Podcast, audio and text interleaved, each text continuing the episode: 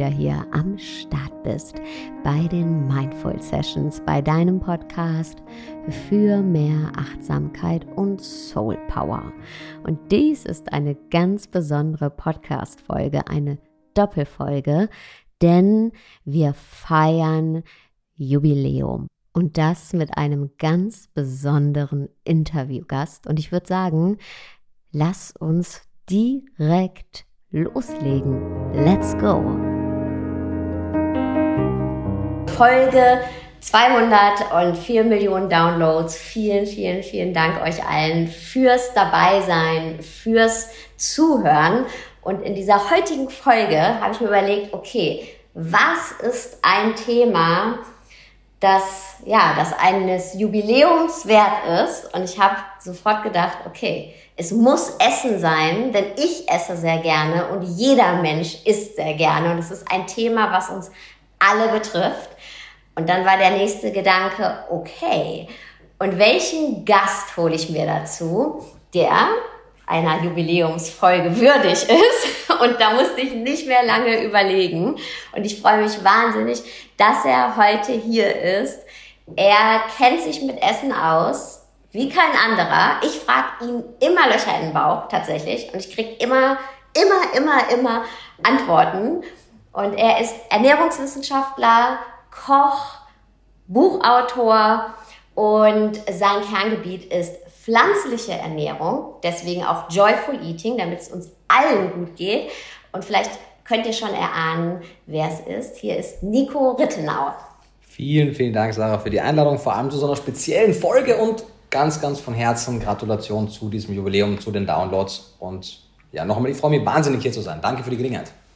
Danke, danke, danke. Ich freue mich total, weil ich wirklich, ähm, ja, weil ich dich ja tatsächlich immer nerve mit meinen Fragen ähm, und ich immer so tolle Antworten bekomme. Und du bist für mich jemand, der ja, ich kenne wenig Leute, die so viel Ahnung haben von dem, was sie tun. Und das begeistert mich, wenn jemand mit Begeisterung ähm, in seinem Thema unterwegs ist. Habe ich noch was vergessen in der Vorstellung von dir? Ich würde sagen, das war perfekt. Danke für die schmeichelhafte Introduction. Okay, erst kam das Zuckerbrot, jetzt kommt die Peitsche. okay, bin gespannt. Jetzt kommen nämlich die Fragen. Ähm, ich möchte das gerne die Folge eröffnen mit einem Zitat von dir oder ja, Worte, die ich von dir noch in Erinnerung habe. Du hast mal zu mir gesagt, hey Sarah, es braucht nicht ein paar Leute, ein paar wenige Leute, die sich zu 100 Prozent vegan ernähren, sondern es braucht viele Leute, die ihr Bestes tun und ihre, ja, ihre Ernährung überdenken und äh, ja, Stellschrauben ein bisschen nach rechts und nach links äh, verstellen, damit sich etwas ändert. Yes, Genau so habe ich es gesagt. Sicher nicht so charmant wie du, aber vom, vom Sinn her äh, hast du das wunderbar wiedergegeben, weil das ist der große Punkt. Wenn wir eine große gesamtgesellschaftliche Veränderung haben wollen, dann brauchen wir die Mehrheit der Leute, die da mitmachen. Und das Schöne ist ja, dass niemand unbedingt den kompletten Weg in jedem Lebensbereich gehen muss. Niemand von uns muss diesem unerreichbaren Ziel hinterherlaufen, dass wir perfekt unter Anführungszeichen sein müssen, was auch immer das ist. Und es gab einmal diesen schönen Satz von Jonathan Safran Foer, einer meiner Lieblingsautoren, der unter anderem auch Tiere essen geschrieben hat.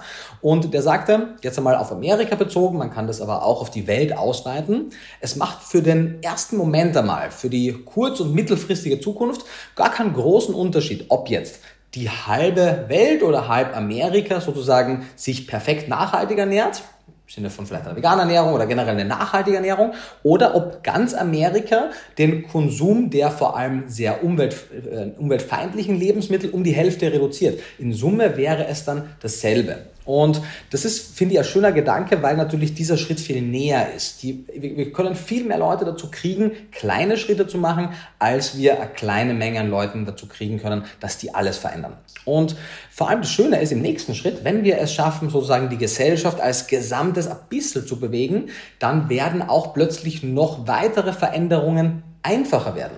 Denn dann werden plötzlich die Verhältnisse sich ändern. Und je mehr sich die verändern, irgendwann wird das so ein Schneeballeffekt. Irgendwann läuft das von alleine und wir bewegen uns dann immer weiter in eine nachhaltige Zukunft, die aber Spaß macht. Weil es geht ja, und du hast es ja gesagt, Essen ist sowas Spaß Freudvolles. Es ist aber auch was Persönliches, was Hochemotionales. Daher kommen auch diese ganzen Debatten, die so hochkochen, weil es gibt auch kaum etwas Intimeres eigentlich. Ich muss dir vorstellen, wir werden ja jedes Mal, wenn wir am Esstisch sitzen, werden wir Teil des Essens, beziehungsweise das Essen Teil von uns, in einer Wechselwirkung. Und wenn es dann plötzlich heißt, man ist vielleicht 20, 30 oder 40 Jahre alt und dann kommt ein Zeitungsbericht, ein Fernsehbericht oder jemand aus Österreich, der viel zu schnell spricht und erklärt den Personen, warum vielleicht XY nicht so sinnvoll ist. Ich verstehe, dass das grabt und dass es unangenehm ist und deswegen habe ich wahnsinnig viel Verständnis für jede Person, die sich zuerst einmal ein bisschen vor den Kopf gestoßen fühlt. Deswegen versuche ich auch sozusagen die Leute da wirklich mit Sandhandschuhen anzufassen und ihnen zu vermitteln, wir haben halt alle nur diesen einen Planeten. Wir brauchen keine Grabenkämpfe, wir brauchen keine Lager, sondern was wir brauchen ist, wir müssen alle im selben Strang ziehen, ansonsten geht's einen Zentimeter hin und wieder einen Zentimeter zurück. Wenn wir aber alle gemeinsam am Strang ziehen, dann können wir es schaffen, und das glaube ich ist auch das Ziel, dass wir in nicht allzu ferner Zukunft, alle von uns, essen können, was wir wollen, wir gar keine schlechten, unnachhaltigen, ungesunden oder unethischen Entscheidungen mehr treffen können, weil wir unsere Lebensmittel zukünftig so produzieren werden, dass sie nachhaltig, lecker und auch gesundheitsförderlich sein werden. Und dann wird es einfach sein, unter Anführungszeichen gut zu sein. Dasselbe sehen wir auch in anderen Lebensbereichen. Und bis es soweit ist, bin ich froh, wenn jeder tut, was er kann, aber niemand muss sich kasteien. Mhm. Das heißt, ähm, du vertrittst den undogmatischen Weg? Könnte man das sagen? Das kann man auf jeden Fall so sagen, einfach weil es nach allem, was ich gelesen habe, und ich habe wirklich auch viel Verhaltensforschung gelesen, ähm, das ist das Einzige, was funktioniert und das ist der einzige Grund, warum ich es vertrete. Das heißt überhaupt nicht, dass ich zum Beispiel mit mir nicht sehr streng bin. Ich bin es mhm. nämlich sehr. Und mir natürlich auch wünschen würde, dass alle anderen Menschen auch streng mit sich wären, denn dann würden wir viel schneller, viel stärkere Veränderungen erzielen. Und natürlich, wir sprechen ja oft nur über mich sozusagen als der Kritiker und die andere Person als die Kritisierte und dann tauscht man sich aus und dabei wird aber ganz vergessen, dass während wir diskutieren, da ja vor allem eine dritte Partei ist, über die wir eigentlich diskutieren, die ja eigentlich die leidtragende Partei ist, die ausgebeutet wird, die ein nicht lebenswertes Leben bis zu ihrem gewaltsamen Tod erleidet und natürlich ist es da dann sehr schnell, dass man auch dogmatisch wird, weil man möchte ja dieser dritten Partei das ersporen. Und wir sprechen jetzt natürlich über generell Tierausbeutung, aber man darf nicht vergessen, dass unsere westliche Mischkost auch bei menschlichen Tieren, wir sind ja am Ende des Tages alles Tiere, auch bei menschlichen Tieren, bei den Schlachthausmitarbeitern, bei den Leuten, die in der ganzen Produktionskette ausgebeutet werden, auch unermessliches Leid verursacht. Und wenn wir jetzt vom Ernährungsbereich weggehen, sämtliche andere soziale Ungerechtigkeiten, das ist eigentlich immer das, dass so zwei Leute darüber sprechen, ohne dass die dritte Partei, um die es eigentlich geht, zu Wort kommt. Und bei Tieren, die können nicht einmal zu Wort kommen, selbst wenn wir es lassen würden. Und deswegen finde ich es so wichtig, dass sozusagen wir ihnen eine Stimme geben, die gehört wird. Und deswegen, ja, ich bin undogmatisch, aber einfach nur, weil ich weiß, dass alles andere nicht funktionieren wird. Und deswegen vertrete ich, was ich vertrete. Jeder Mensch soll bitte für sich sozusagen so streng sein, wie er oder sie das möchte. Aber ich denke, und wir haben ja da im Vorgespräch auch darüber gesprochen, dass in der Zukunft, und das wird keine allzu ferne Zukunft sein, Menschen auf das, was wir heute tun, zurückblicken werden und sich fragen werden, wirklich mit Unverständnis fragen werden, wie konnte das jemals so weit kommen? Und wir werden auf die heutige Art der Tierhaltung so zurückschauen, wie wir heute auf andere soziale Ungerechtigkeiten der Vergangenheit zurücksehen. Und das ist der Status quo, da kann man jetzt einmal wenig ändern. Wir leben ja in einer Welt, wo das normalisiert ist. Das ist der nächste Punkt. Niemand, der Teil dessen ist heute, ist im Grunde genommen ein schlechter Mensch. Das ist ganz, ganz wichtig, das auch den Leuten zu vermitteln. Ich klage keine Person an, sondern ich klage, wenn überhaupt, ein System an. Und das System gilt es zu ändern. Und natürlich, das System wird auch von innen heraus geändert werden, meistens von einer kleinen, lauten Minderheit. Aber mir geht es eben nicht darum, Leute zu verurteilen, sondern nur ihre Tätigkeiten zu analysieren und zu gucken, ob wir da vielleicht bessere Wege finden können. Was glaubst du, wie lange es braucht, um eben gesellschaftlich was zu verändern? Also für mich ist es so, wenn ich äh, schaue, wie zum Beispiel wie vegane Ernährung vor 15 Jahren funktioniert hat oder wie viele Veganer ich kannte vor 15 Jahren. Das war wirklich äh, an einer Hand abzuzählen. Mhm. Ähm, und wie wenig Restaurants es auch gab, die oder Imbisse, die das angeboten haben. Nun, ja, jetzt leben wir zwei mhm. oder ich auf jeden Fall in Berlin gerade. ja, und hier gibt's ganz viele Angebote. Mhm. Ähm, aber auch wenn ich eben in den Supermärkten schaue, auch bei den Discountern, ja, mhm äh, gibt es vegane Alternativen. Das heißt, in meiner Wahrnehmung als Konsument hat sich das Angebot rasant auf einmal innerhalb, ich würde jetzt mal sagen, der letzten zwei Jahre äh, ausgebreitet. Ähm, siehst du das auch so? Und was meinst du oder glaubst du, wo geht die Entwicklung hin? Wo stehen wir in 20 Jahren. Da haben wir ja letztens schon mal drüber gesprochen. Sehr gerne. Ich würde gerne zu Beginn mit dir ein paar ganz trockene Zahlen teilen, die mhm. schon ein bisschen ein Gefühl dafür geben und dann vielleicht so ein bisschen meine Vision, natürlich trotzdem anhand der Daten, wo ich denke, dass es hingehen wird.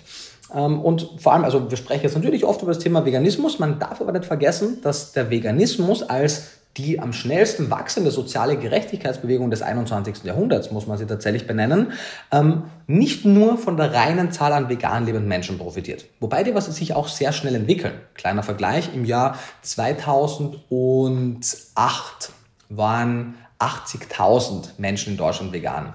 Mittlerweile sind es 1,13 Millionen im Jahr 2020 oder 2021. Also wir sehen hier, wie viel hier passiert, mehr als eine Verzehnfachung. Aber, und das ist das Schöne auch für alle Menschen, die jetzt vielleicht zuhören und sagen, ich verstehe die Werte des Veganismus, ich verstehe das alles, aber ich bin nicht bereit, das komplett zu machen.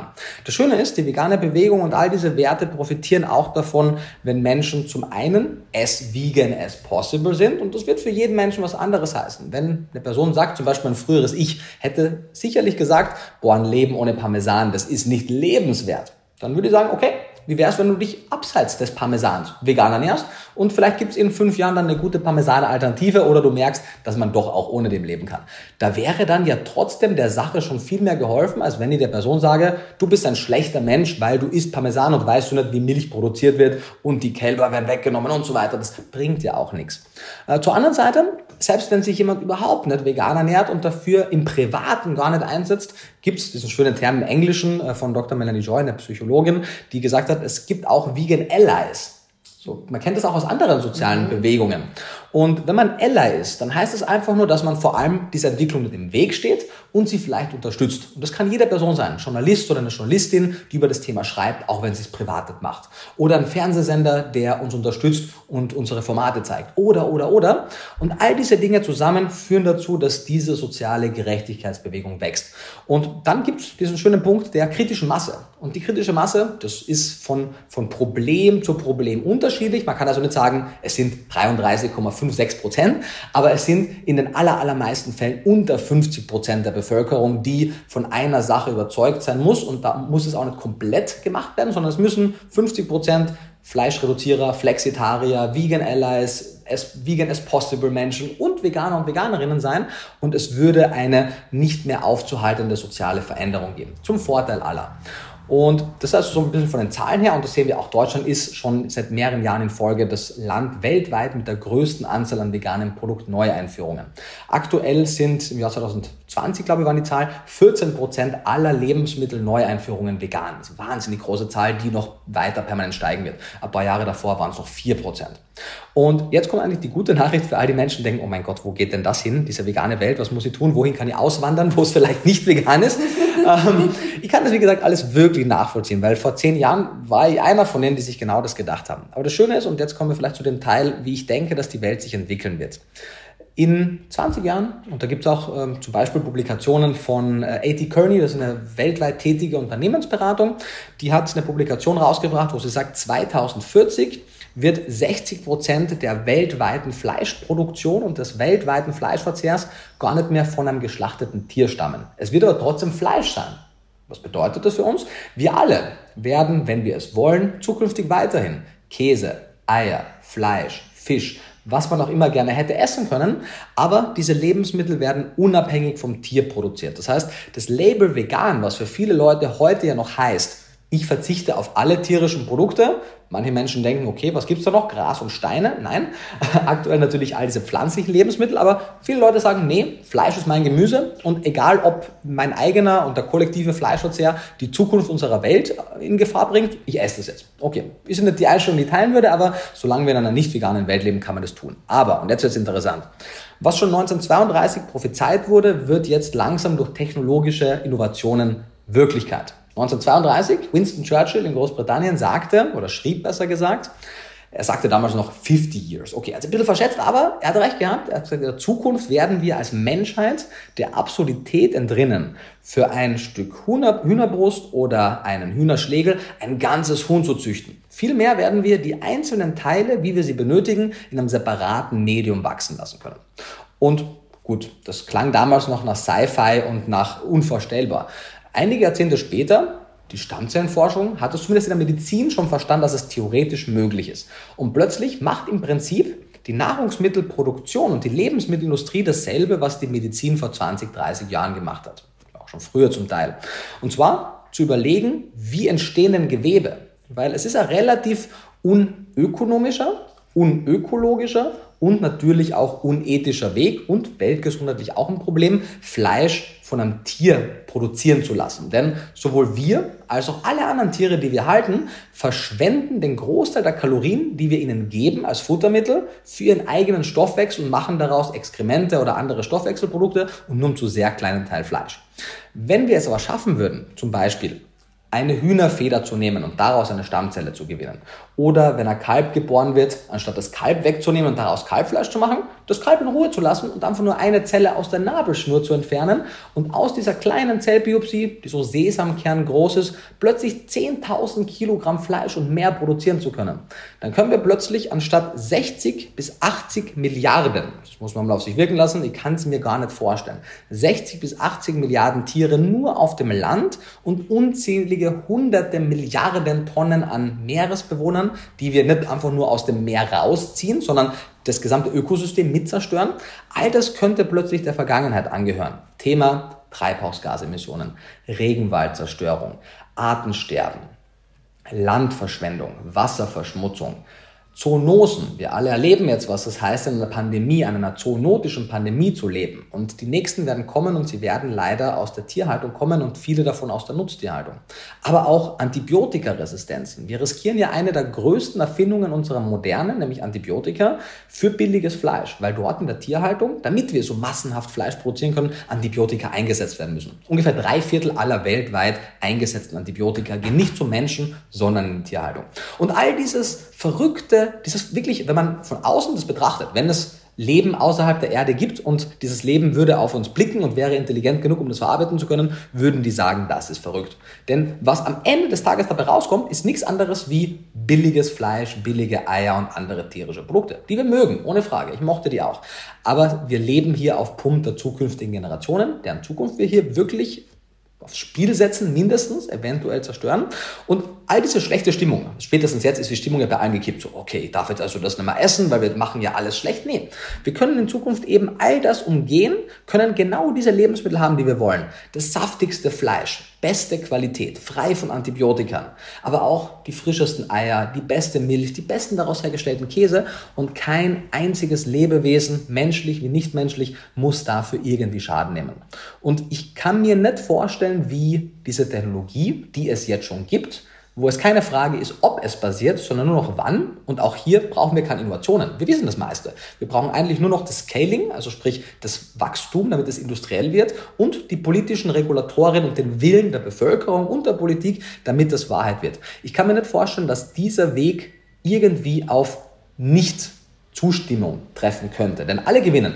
Die Tiere gewinnen, die Gesellschaft gewinnt, die Welt gewinnt, wir alle gewinnen. Die einzige Bevölkerungsgruppe, die es dann nicht mehr geben wird, und ich denke, das ist positive Entwicklung, sind Schlachthausmitarbeiter und Mitarbeiterinnen. Und wenn wir uns angucken in den Statistiken, übermäßig große Zahl an Alkoholmissbrauch in diesen Bevölkerungsgruppen höhere Zahl an Suizid und an Depressionen und weiteres. Das ist keine Bevölkerungsgruppe, die wir konservieren wollen. Ich möchte jede einzelne Person, die in einem Schlachthaus arbeitet, für einen guten Job begeistern können. Und natürlich müssen wir die Gesellschaft da verändern. Es passiert nicht von heute auf morgen und es passiert nicht von alleine. Aber ich bin fest davon überzeugt und auch Melanie Joy, Psychologin, von der ich schon vorhin gesprochen habe, und viele andere betonen das immer wieder aufs Neue. Es ist keine Frage ob, sondern es ist nur eine Frage wann. Und das ist meine Vision für die Welt und das ist auch das, wofür ich jeden Tag aufstehe. Natürlich bin ich primär in der Außenwahrnehmung als der vegane Ernährungswissenschaftler bekannt. Und natürlich ist Veganismus ein Herzensthema von mir, aber das, das Thema der Welternährung ist so viel größer und ich möchte Konzepte schaffen und die vorantreiben, die die wachsende Weltbevölkerung auf eine nachhaltige, auf eine ethische und auf eine gesundheitsförderliche Art und Weise ernähren. Und das können wir machen. Die Lösung wird in der Technologie liegen und ich bin wahnsinnig gespannt darauf, Teil dessen zu sein. Wow. Punkt. Wow. Sorry für den langen Monolog. I, I just love it. Und für die, also erstmal vielen Dank und für die unter uns, die jetzt vielleicht noch nicht so in der Thematik drin mhm. sind, ähm, wir haben uns ja letztens darüber unterhalten, mhm. Lab Grown Meat ist ja. das, wovon du jetzt eben gesprochen hast, mhm. wo es hingeht, die mhm. Technologie. Ähm, wir können tierische Produkte aus Stammzellen äh, herstellen. Ähm, kannst du das ein bisschen genauer ausführen? Weil ich kann mir vorstellen, und so war es auch bei mir, dass man da sitzt, wenn man das hört und denkt, okay, what's happening here? Mhm. Und es ist gar nicht so weit weg. Ne? Es ist ja, wir sind ja schon mittendrin. Mhm. Und wie, wie können wir uns das vorstellen? Sehr, sehr gerne. Natürlich. Ich bin also mit der Tür ins Haus gefallen, ohne Vorbereitung. Ähm, also, wie schon gesagt, die ersten Ideen stammen tatsächlich aus den 30er, 40er Jahren, waren da aber eher theoretischer Natur. Dann in den 90ern tatsächlich erst wurden erst die ersten Patente angemeldet, aber immerhin trotzdem 30 Jahre schon her.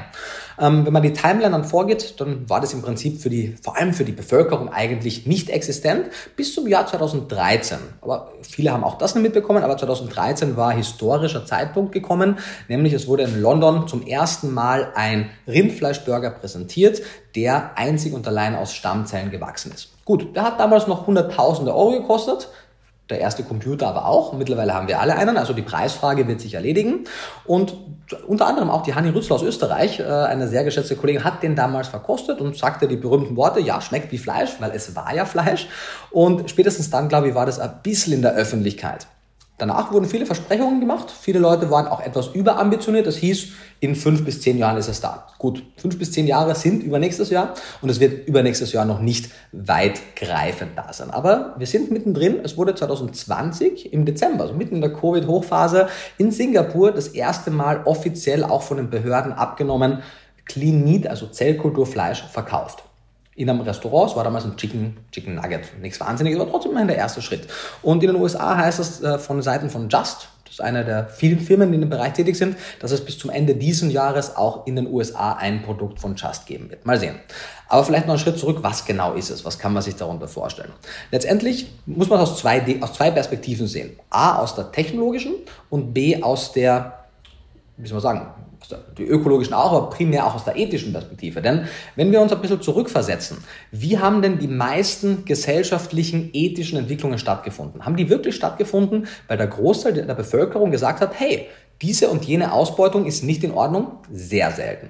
Wir haben nicht, wie Porsche Bureau so schön auf den Punkt bringt, gesagt, wir hören jetzt auf, Wale zu jagen, weil wir plötzlich ein Herz für Wale haben. Nee, wir haben Wale früher gejagt wegen ihren Tran, damit wir unsere Öllampen befüllen und Licht haben.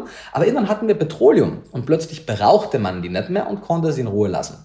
Man hat früher Brieftauben ausgebeutet, um Nachrichten zu überbringen. Das war auch nicht in dem Sinne, aber wir haben sie nicht deswegen in Ruhe gelassen, weil wir plötzlich ein Herz für Tauben hatten, sondern weil wir E-Mail E-Mails oder andere Dinge hatten.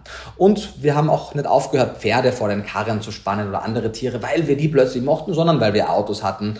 Und später haben wir gemerkt, uh, auch fossile Brennstoffe sind ein Problem. Jetzt gehen wir gerade den nächsten Schritt und werden andere Fortbewegungsmethoden finden. Das heißt, in den aller, allermeisten Fällen, und da könnten wir jetzt noch zehn andere Beispiele nennen, war es die Technologie, die sozusagen die ethische Überlegung obsolet gemacht hat. Wenn heute jemand zu dir sagt, ich brauche kein Auto, weil ich habe ein Pferd, wenn ich nach Wien reiten möchte, von Klagenfurt aus, oder von Berlin nach Hamburg, sagen, was zum Teufel. Oder wenn ich zu dir sage, ja, hey, ich schreibe dir eine Nachricht, das dauert zwei Tage, bis die Brieftaube bei dir ist. So, wir würden das heutzutage nicht mehr ernst nehmen. Und genauso wird es auch in der Zukunft mit Fleisch sein, weil es so viel besser ist. Wie schon gesagt, du kannst plötzlich anstatt die 60 bis 80 Milliarden Landtiere zu züchten, die aktuell sowohl die Tiere Tiere selbst als auch deren Futter verbrauchen so ungefähr zwei Drittel der weltweiten wasser- und eisfreien Fläche. Also die Fläche, die wir theoretisch bewohnen und bebauen können, zwei Drittel davon sind für Tiere und deren Futter blockiert. Man stelle sich vor, wie viel Flächen dann plötzlich wieder frei werden. Der Flächendruck nimmt ab, wir können plötzlich wieder mehr Vegetation entstehen lassen, die wiederum kann CO2, also Treibhausgase aus der Atmosphäre binden, wir können plötzlich Klimaziele erreichen. All die Futtermittel, die wir anbauen, die brauchen wir plötzlich eben nicht mehr in das Tier zu geben, die im weltweiten Durchschnitt so zwischen drei und sieben Kalorien Futtermittel brauchen, um eine Kilokalorie Fleisch oder Eier oder Milch für uns essbar rauszugeben. Das heißt, selbst im besten Fall verschwenden wir zwei Drittel. Essbare Getreide, Soja, Mais etc., die wir für die Welternährung dringend brauchen würden. Und davon können wir wegkommen, indem wir eben sagen, wir machen im Prinzip bei dem Fleisch ähnliche Überlegungen, wie wir es in der Medizin in der Stammzellenforschung haben, wo wir sagen, wir wollen jetzt ein Herz oder andere Organe wachsen lassen, um die zu transplantieren. Das ist ziemlich komplex und viel schwieriger als einfach einen Muskel wachsen zu lassen. Auf der anderen Seite, Milchprodukte, Eier und andere Dinge werden nach dem ähnlichen Verfahren gestaltet und, und gewachsen oder wachsen lassen, wie wir zum Beispiel heute Insulin produzieren. Noch vor nicht allzu langer Zeit, wir sprechen von wenigen Jahrzehnten, hat ein Diabetiker oder eine Diabetikerin in der Woche ein ganzes Schwein gebraucht, beziehungsweise das Insulin aus der Bauchspeicheldrüse dieses Schweins. Und das ist A, auch eine Gesundheitsgefahr, weil keiner weiß, was diese Schweine alle mitbringen. Und das sind einfach sehr viele Schweine, die hier sterben müssen. Heutzutage würde niemand mehr auf die Idee kommen, sondern wir produzieren Insulin synthetisch mit Hilfe von Bakterien.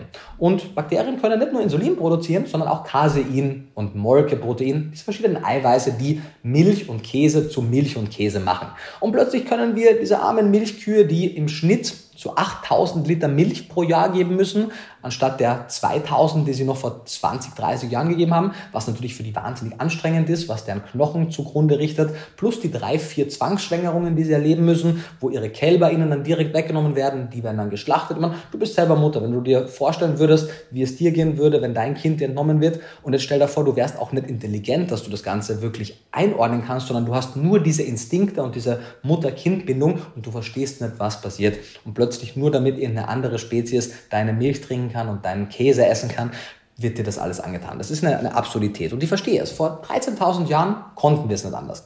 Aber seit dieser neolithischen Revolution, seitdem wir vom Acker, also vom Jäger und Sammler hin zum Ackerbauern gegangen sind und Tiere gehalten haben und Ackerbau betrieben haben, seitdem ist viel passiert. Aber trotzdem machen wir heutzutage im Grunde noch dasselbe wie vor 13.000 Jahren, nur in einem größeren Maßstab.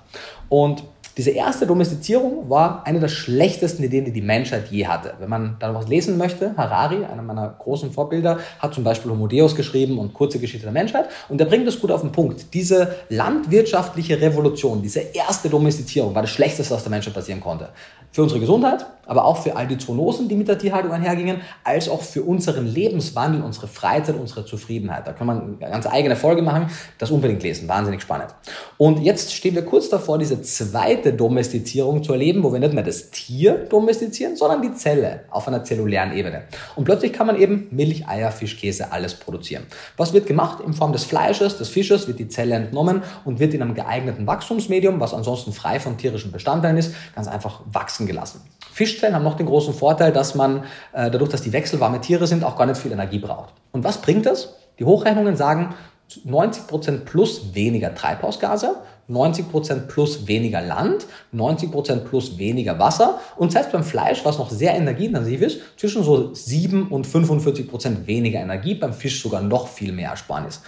Und plötzlich merken wir, krass, einer der größten Probleme unserer Zeit könnte mit einem Fingerschnipsen weg sein und wir müssen nichts an Einbußen erleben. Wir müssen nicht weniger fliegen oder weniger Auto fahren oder Solarpaneele am Dach bauen oder eben weniger Fleisch essen, plötzlich vegan werden. Nee, wir können genau das machen, was wir bis jetzt gemacht haben, nur besser, viel besser. Da hätte ich eine Bitte, Zwischenfrage. Unbedingt, die war Eva. Weil ähm, ich könnte mir vorstellen, mhm. dass es Menschen gibt, ähm, die sagen, ja, aber das ist doch unnatürlich. Ja, die gibt es mit Sicherheit was ist das Argument dagegen? Weil natürlich weiß ich, es ist nicht unnatürlich, mhm. weil es, wir nehmen ja die Stammzelle, aber mhm. wie kann man da nochmal argumentativ ja, rangehen? Sehr gerne. Also grundsätzlich, wenn das jemand sagt, habe ich Riesenverständnis, weil mein zehn Jahre jüngeres Ich hätte wahrscheinlich das Gleiche gesagt. Der hatte auch dieses, diesen naturalistischen Fehlschluss ganz tief in sich drin, weil in Österreich, ich bin ja aufgewachsen, sehr ländlich, da wollte ja auch möglichst natürlich sein. Auf der Alm. Genau, genau. Es war nicht ganz auf der Alm, aber genau, man könnte sich das so vorstellen, Nico saß da auf der Alm, hat einen Grashalm im Mund gehabt und wollte möglichst natürlich sein. Nee, sowas nicht. Aber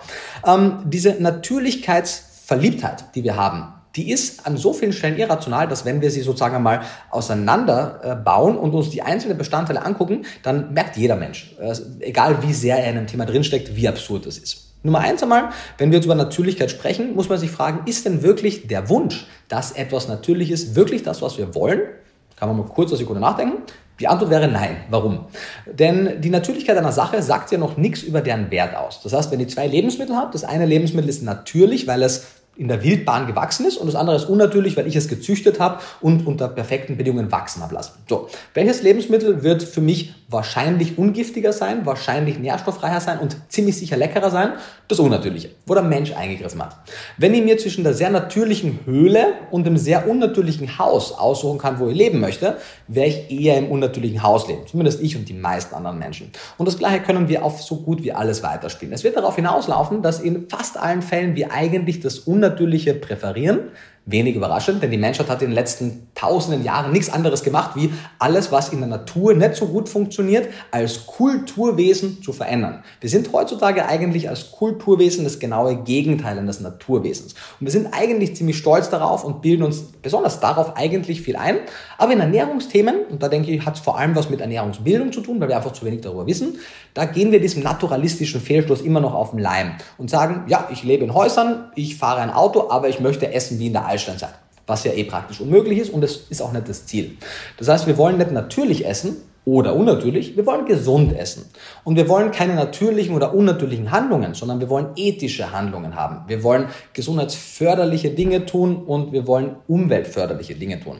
Ähm, das ist eigentlich so das Grundkonstrukt und vor allem natürlich, selbst wenn jemand sagt, er möchte oder sie möchte möglichst natürlich leben, es ist unmöglich. Also du müsstest dich komplett aus der Gesellschaft rausziehen, ansonsten wird das nichts. Jedes Lebensmittel, egal ob es tierisches oder pflanzliches Material ist, ist selektiv von Menschen gezüchtet und damit meilenweit entfernt entfernt von der natürlichen Grundsubstanz, die es einmal war.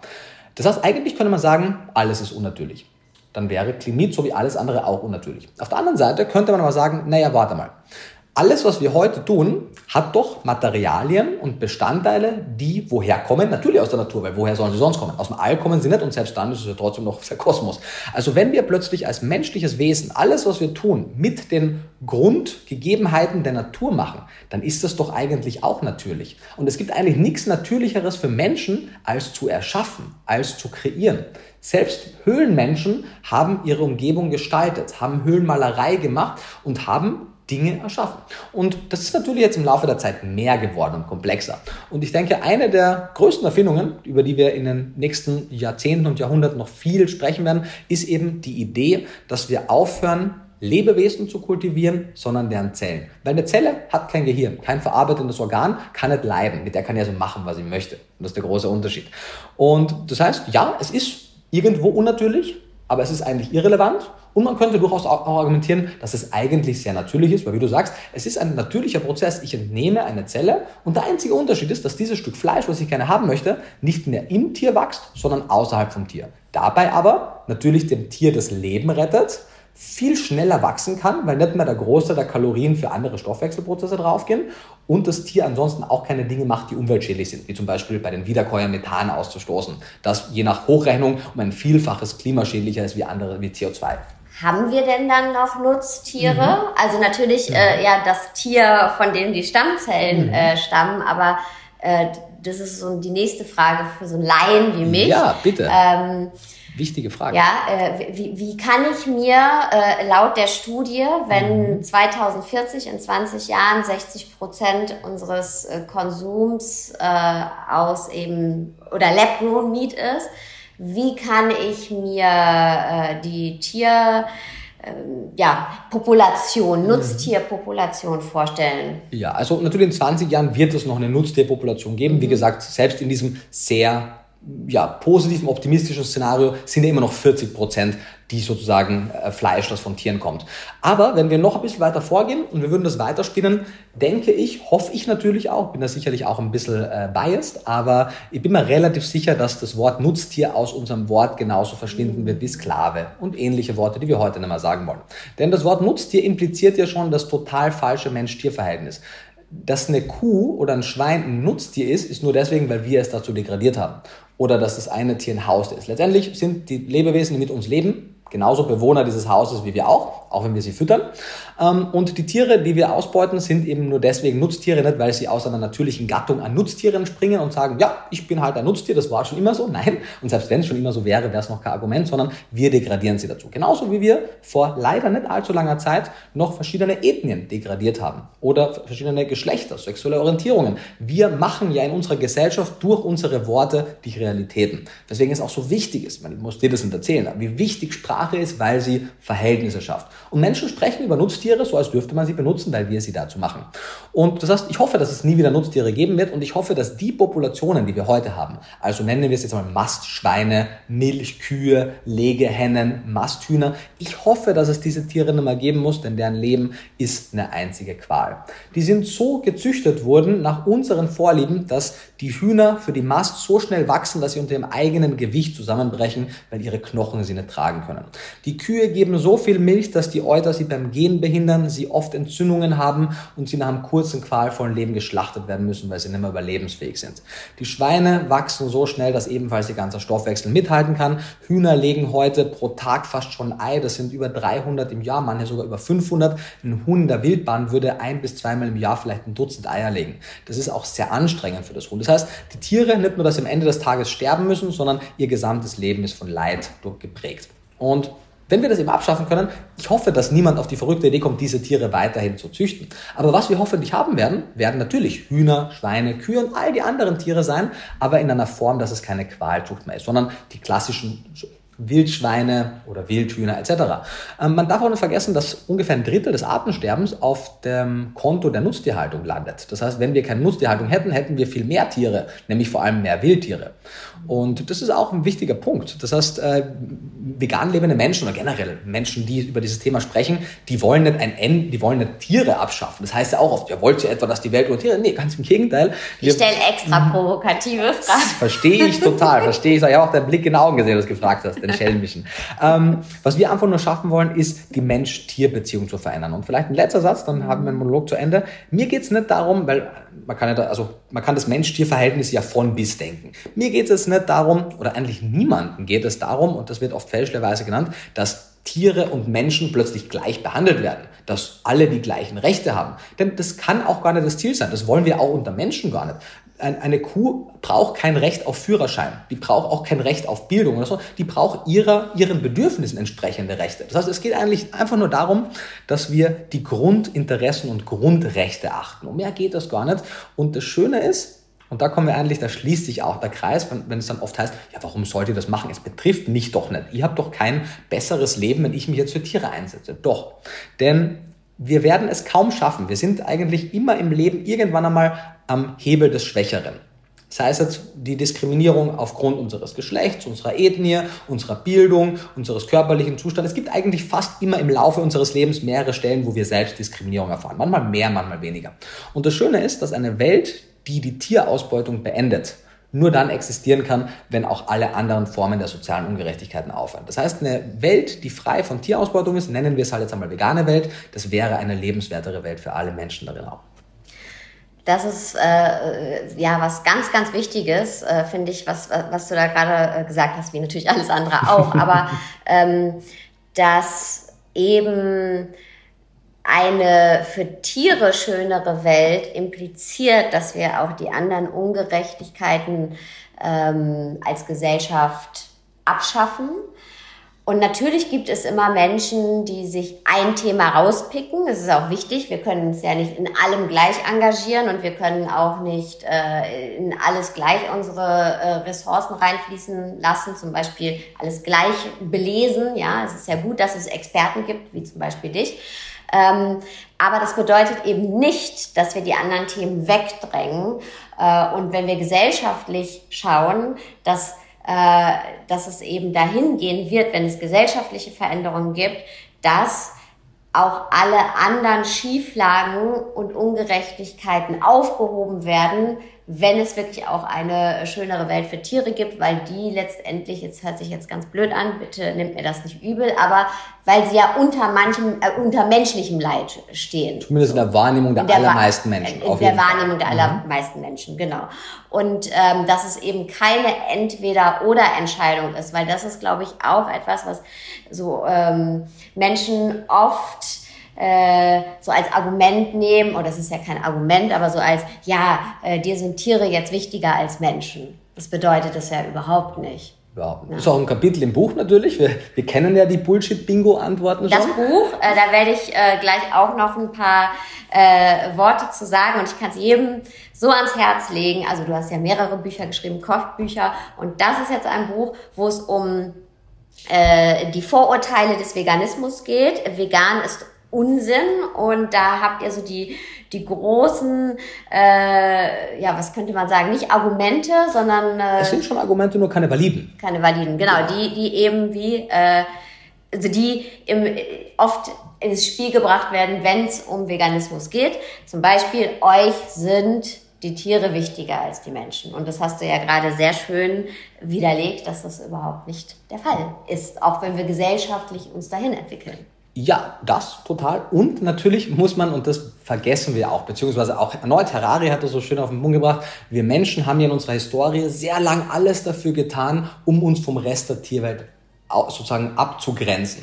Aber dabei, wir sind Tiere, wir sind Menschenaffen, wir sind Homo sapiens. Das heißt, wir sind Vertreter der Gattung Sapiens aus der Art der, der, der Homo, der Menschenaffen. Und äh, letztendlich, wenn wir darüber sprechen, dass wir Tierleid vermindern wollen, geht es dabei natürlich um nichtmenschliches und um menschliches Tierleid. Also es ist in sich, es wäre ein Oxymoron fast schon, es wäre ein Widerspruch in sich, davon zu sprechen, dass man sozusagen eine Tierbefreiung haben möchte, ohne eine Befreiung der Menschen aus sozialen mhm. Ungerechtigkeiten. Das ist also ein wichtiger Punkt. Und alles, was wir davor schon gesprochen haben, es muss kein Entweder-Oder sein. Ich kann mich für oder gegen die Ausbeutung von Tieren und gegen die Ausbeutung aller anderen ähm, Lebewesen einsetzen.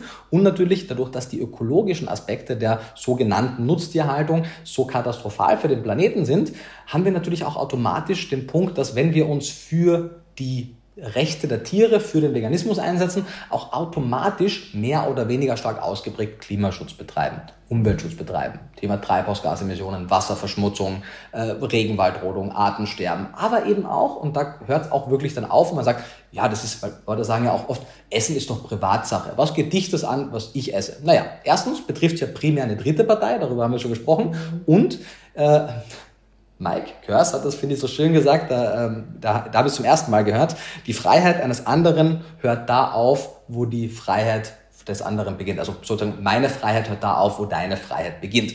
Und genau diese Freiheit überschreiten wir natürlich dauernd, wenn wir zum Beispiel eben die Umwelt zerstören und zukünftige Generationen oder auch jetzt schon anderen Lebewesen, anderen Menschen den Lebensraum zerstören. Oder, so wie jetzt auch, das Risiko für Pandemien erhöhen. Mhm. Hätte es, und das ist natürlich jetzt sehr weit aus dem Fenster gelehnt, das darf man bitte auch nicht falsch verstehen, aber hätte es unsere Welt, hätte sich die anders entwickelt, hätten wir zum Beispiel zellbasiertes Fleisch schon vor 200 Jahren entdeckt, dann wäre eine Covid-Pandemie aller Wahrscheinlichkeit gar nicht passiert. Wie hätte sie denn passieren können? Wir hätten keine Wildtiermärkte mehr gehabt und wir hätten so viel Lebensraum für diese Wildtiere gehabt, weil wir sie nicht so weit nach hinten gedrängt hätten, weil wir zerstören immer mehr Lebensraum von ihnen, dass wir plötzlich zwangsweise viel zu viel Kontakt mit ihnen haben, sondern die hätten den Lebensraum und natürlich wären immer wieder mal Dinge passiert. Aber die allermeisten Zoonosen, und also die allermeisten Krankheiten, die wir kennen, selbst Dinge, wo wir nie drauf kommen würden, wie zum Beispiel HIV. Der HIV-Virus ist eine Zoonose, die durch den Verzehr von Buschfleisch aller Wahrscheinlichkeit nach auf den Menschen übertragen wurde. Hätten wir diese armen Affen in Ruhe gelassen und gegessen, Wer weiß, vielleicht hätten wir heute kein HIV. Und das mag bitte wirklich ein falsches sein, das sind alles sehr sensible Themen und es ist auch keine Schuldzuweisung. Fleischesser sind nicht daran schuld, sondern unser System hat eben vor 12.000 bis 14.000 Jahren, als die ersten Zoonosen plötzlich ausgebreitet wurden oder ausgebrochen sind, auch einige der Grippeviren, die uns heute die jährliche Grippe bescheren, aber auch SARS, MERS und so weiter, das sind alles Zoonosen und die wären in so einer Welt einfach nicht zustande gekommen. Und deswegen ist es fast schon, können wir sagen, fast schon, ja, fast schon hämisch, sarkastisch, wenn man sagt so, ja, das ist doch Privatsache, was ich esse. Mhm. Aus so vielen Aspekten ist es das nicht. Und bedeutet das, oder ist es, ist es deine Vision, dass irgendwann gar kein ähm, Fleisch verzehrt wird, das von, für das ein äh, Lebewesen sterben muss? Oder ist es eine Utopie? Und wenn es keine Utopie ist, geht es doch dann auch nur, wenn es eine sozialere Gerechtigkeit gibt für alle Menschen, denn ähm, das Lab-Grown Meat wird jetzt nicht am, weiß nicht, am anderen Ende der Welt äh, ankommen. Ich nehme jetzt mal Indien mhm. als Beispiel, aber eben nicht den Teil von Indien, der jetzt gerade, äh, den es gut geht, sondern da gibt's ja sehr ein großer Bevölkerungsanteil, der sehr wenig hat und ähm, für die es einfach äh, wahrscheinlich viel, viel äh, günstiger ist, ja, einen Huhn äh, groß zu ziehen und zu schlachten, als äh, ja, in den Supermarkt zu gehen, wenn es den da jetzt in der Region überhaupt gibt, mit Lab-Grown Meat. Mhm. Ähm, also wenn es keine Utopie ist, dass wir kein Fleisch mehr essen müssen, und ich sage jetzt Weltbevölkerung, mhm. dann muss es aber doch erstmal dahin kommen, dass äh, es auch eine sozialere Gerechtigkeit gibt und dass es nicht diese Missstände gibt. Oder sehe ich das falsch? Nee, du siehst das äh, vollkommen richtig. Kann ich alles so unterschreiben. Und es ist natürlich gewissermaßen eine Utopie, aber eine durchaus realistische. Es ist ein sehr schöner Gedanke und ich denke nicht, dass ich das noch miterleben werde, dass es wirklich bis zum letzten Teil der Welt vorgedrungen ist. Wobei wir sagen ja auch, Bill Gates hat das immer schön gesagt, wir unterschätzen ja oft, was langfristig möglich ist und überschätzen, was kurzfristig möglich ist. Wir denken, boah, wir können die Welt verändern in fünf Jahren, da scheitern wir daran, aber wir vergessen und wir können uns gar nicht vorstellen, was sich in 50 Jahren verändern könnte. Und sind es auch vielleicht Katalysatoren, weil wir haben ja gerade über Umwelt äh, gesprochen und wie die Umwelt sich erholen könnte. Und wenn wir jetzt eben gucken, wer von der Klimakrise mhm. betroffen sind, ich meine, jetzt kommt sie ja auch hier langsam an, mhm. aber die ganzen Jahre zuvor hat es ja wirklich die Menschen betroffen, die am mhm. wenigsten daran schuld sind und äh, die ja, die dadurch in große, große Armut zum Teil gestürzt wurden. Und vielleicht kann sich das ja auch wieder erholen, weil wir hier einen anderen Umgang äh, mit eben Fleischkonsum haben. Ja, also du hast einen wichtigen Punkt angesprochen. Das ist ja auch das Gemeine. Was mir, also primär für mich war, ist das ganz klar, dass sie keine, keine Tierausbeutung unterstützen möchte, einfach weil es ungerecht ist. Mhm. Und genauso schlägt aber mein Gerechtigkeitsradar natürlich auch bei all diesen Themen an, dass wir in dieser westlichen Welt eigentlich zum überwiegenden Teil daran schuld sind, aber dass das passiert, sei es der Klimawandel oder all die anderen Dinge, aber die am stärksten betroffenen Menschen sind eben diese ärmeren Regionen, die dann nicht einfach sagen können, dann zieh halt woanders hin oder dann mache ich dieses und jenes. Also und die auch nichts dazu beigetragen haben, dass nämlich gerade genau. der Klimawandel so am Start Zumindest ist. Zum, also zum, zum marginalen äh, genau. Bruchteil. Ne? Und vor allem die, die jetzt sozusagen aufstreben sind, die sagen natürlich auch so, naja, wir wollen jetzt auch den westlichen Standard, haben wir doch verdient, habt ihr doch auch schon seit Jahrzehnten. Und also zurück zu deiner anderen Frage. Ähm, wenn sich das Ganze, also wir müssen, und auch zum Beispiel, wenn man da was lesen möchte, Steven Pinker hat ein Buch geschrieben, das heißt Aufklärung jetzt, das finde ich wahnsinnig gut. Und da beschreibt er eben auch, wie die Welt sich entwickeln wird und wo wichtig auch technologische Innovationen sind und vieles weitere. Und vor allem, wie falsch auch der Blick oft von uns auf die Welt ist, denn, sag mal, auf, auf der Metaebene, wenn wir uns das sozusagen die Welt ansehen könnten im Zeitverlauf von oben, dann würden wir sehen, dass die Welt sich dahin entwickelt, dass es weniger Armut gibt, dass es weltweit mehr Bildung gibt, dass es weltweit besseren Lebensstandard geben wird. Und natürlich natürlich ist es ein Ziel und das muss ein Ziel sein, dass wir als Weltbevölkerung diese Themen wie Welthunger und ähnliches ad acta legen. Äh, Ländergrenzen sind in den allermeisten Fällen total willkürlich gezogene Abschnitte und wir müssen einfach aufhören, uns als Deutsche, Österreicher oder Europäer zu sehen. Wir sind Erdlinge. Das ist auch eine schöne Dokumentation, Earthlings, kann man sich gerne angucken. Wir sind Erdenbürger und Bürgerinnen. Und wir sind genauso Erdenbürger und Bürgerinnen wie alle anderen Lebewesen, die vielleicht weniger intelligent sind wie wir, aber genauso leidensfähig sind und ein Interesse an Leidvermeidung haben.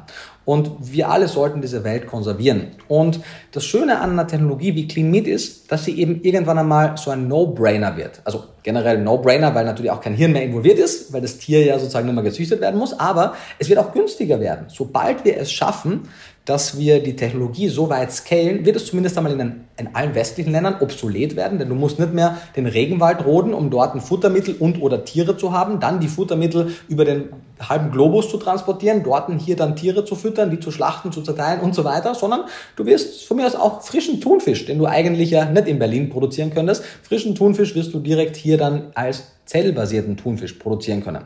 Und du brauchst weniger Futtermittel, du brauchst keine, kein Schlachtruf mehr, gar nichts. Also es wird günstiger werden. Es ist nur eine Frage der Zeit und es wird qualitativ besser werden. Ähm, das heißt es nicht, dass es nicht irgendwo sein kann, dass in einem etwas ärmeren Land es trotzdem noch ökonomischer sein wird, einen Händel aufzuziehen, mit Essensresten zu füttern und das zu schlachten.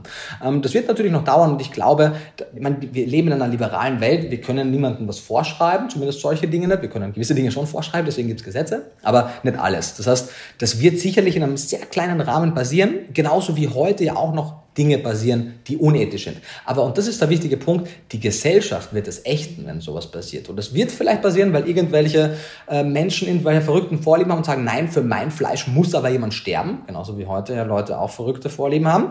Aber das wird halt genauso verrückt angesehen werden. Und ja, ich freue mich da an, in der ersten Stunde schon dabei gewesen zu sein und nicht erst sozusagen bei den äh, Late Respondern dabei gewesen zu sein, bei den Late Adopters. Weil früher oder später wird das passieren und das wird kippen.